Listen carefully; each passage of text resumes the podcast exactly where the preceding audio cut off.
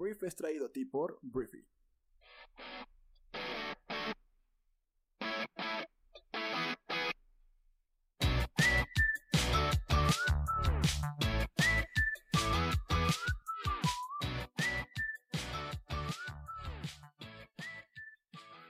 Hola, muy buenos días, bienvenidos a esto que es el Brief. Yo soy Arturo Salazar, uno de los fundadores de Briefy, y bueno, hoy es la toma de protesta de Joe Biden como presidente de Estados Unidos, y bueno, está claro también que el país no va a cambiar de la noche a la mañana, pero ¿qué es lo que sí puede cambiar hoy mismo? Conoce esta historia, vamos a hablar también de México, vamos a hablar de las noticias de todo el planeta y el resto de la conversación del mundo en el brief para este miércoles 20 de enero. Entonces, vamos a comenzar.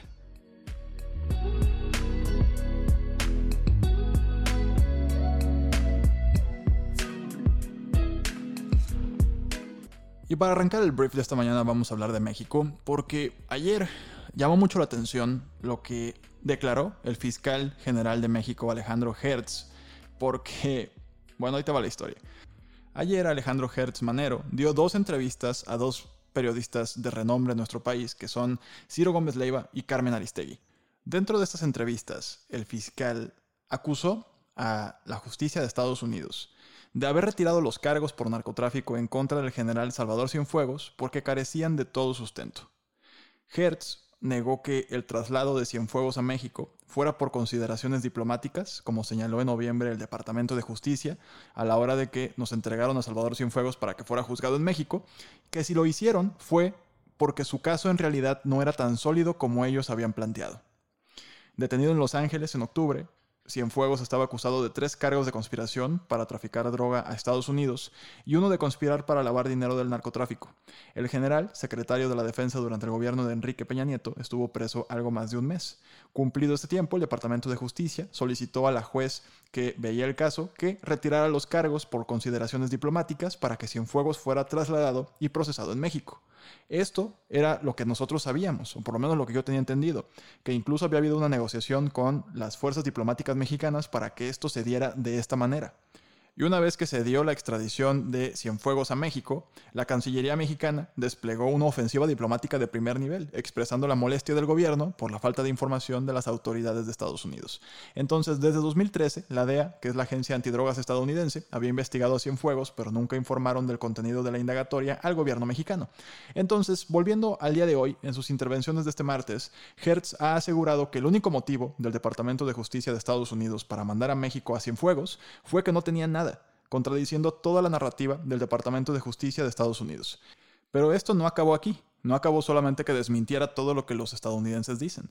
Luego de la participación, en ambas entrevistas afirmó que todo esto ha sido un linchamiento político en su contra y que la Fiscalía va a irse a los derechos humanos a demandar a la DEA, a todas las instancias internacionales que tenga que ir, porque no es el asunto de un individuo, es un asunto de un país y su credibilidad. Entonces, eh, es lo que dice el fiscal general de México. Y a mí me interesa muchísimo qué va a decir Andrés Manuel López Obrador al respecto.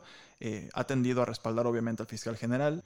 Y este discurso le gusta mucho desarrollarlo, este tema de la soberanía nacional, la no interferencia de otros países. Entonces, pues vamos a ver si esto es una especie de bienvenida a Joe Biden, una relación no tan buena de entrada con el gobierno de nuestro país. En otra parte de las noticias mexicanas, el gobierno de México ayer anunció que cuenta con una reserva de 4 mil millones de dólares para la compra de vacunas y medicamentos para el COVID, fue lo que informó la Secretaría de Hacienda. En un breve mensaje, después de recibir un nuevo embarque de vacunas, el titular de Hacienda, Arturo Herrera, detalló que las reservas se tienen en dólares para asegurar el valor de los recursos ante cualquier movimiento en el tipo de cambio.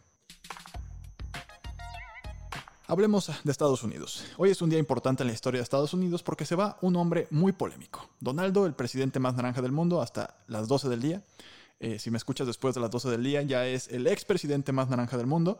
Eh, se despide de Washington y ayer dio un mensaje televisado en el que, pues, en su último día completo en el cargo, Donaldo adoptó un tono conciliador, ya no tan agresivo, ya no tan incendiario, pero sí fue desafiante en el video publicado a través de las cuentas oficiales de el gobierno de la Casa Blanca, porque recordemos que no tiene acceso a sus redes sociales todavía.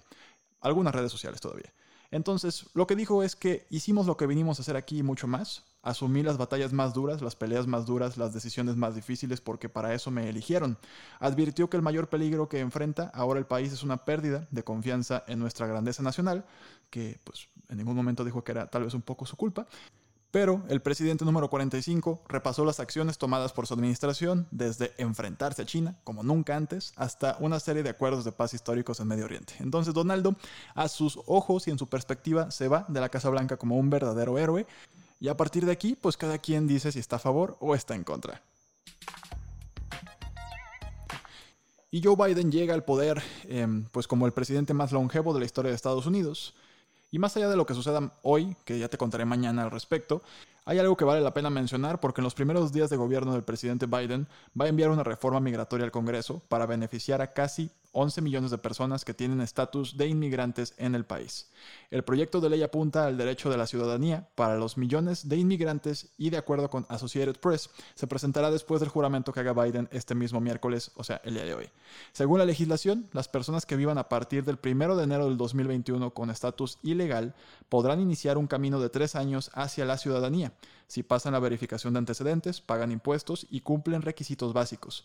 Además, los llamados Dreamers, los jóvenes que llegaron de niños a Estados Unidos, los trabajadores agrícolas y las personas con protección temporal, podrían calificar para una residencia inmediata si trabajan o están en escuelas.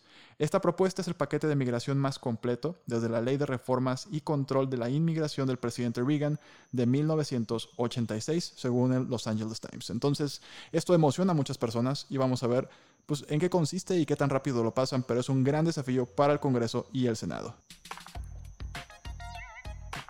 Vámonos a hablar de Europa porque Alemania extendió sus restricciones antipandémicas hasta el 14 de febrero a pesar de la baja de los contagios, pero por previsión a la propagación de mutaciones del COVID, Alemania prorrogó estas restricciones, que incluyen un cierre casi total del comercio y las clases presenciales, asimismo imponer el uso obligatorio de mascarillas quirúrgicas o FFP2 en el transporte público y comercios, según información de la televisión pública ARD. También hay un consenso sobre la necesidad de extender el teletrabajo en todos ámbitos profesionales donde sea posible. Entonces Alemania sigue el confinamiento estricto hasta el Día del Amor y la Amistad. Hablemos de Tailandia, porque ayer el Tribunal Penal de Bangkok condenó a 43 años y 6 meses de cárcel a una antigua funcionaria a la que consideró culpable de varios delitos de lesa majestad, en lo que supone la sentencia más dura por críticas al rey de Tailandia.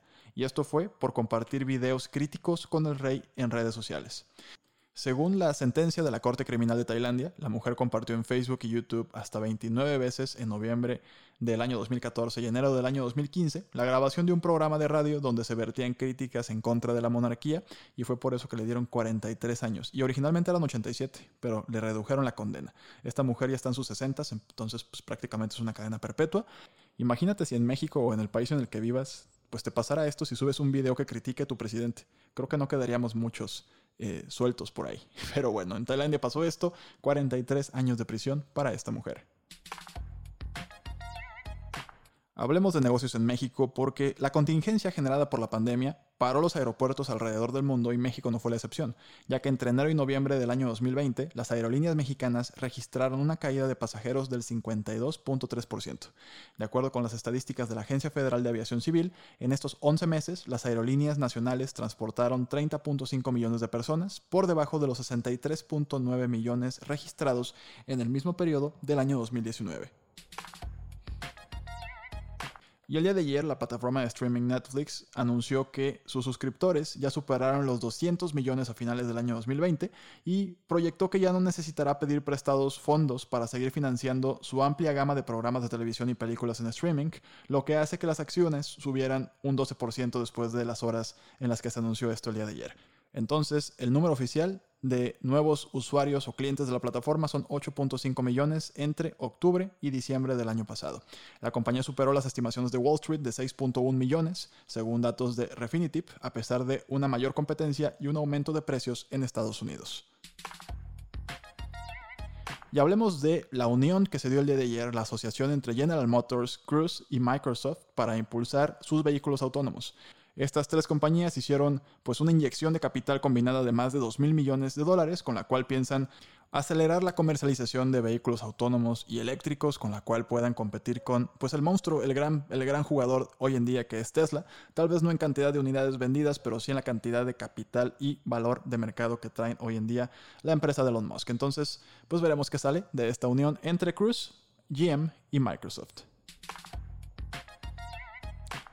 Muy bien, esta fue la conversación del mundo para este miércoles. Espero que te haya gustado, espero que te genere mucho valor. Por favor, comparte este podcast y nos escuchamos el día de mañana en la siguiente edición de esto que es el brief. Yo soy Arturo, te mando un abrazo. Adiós.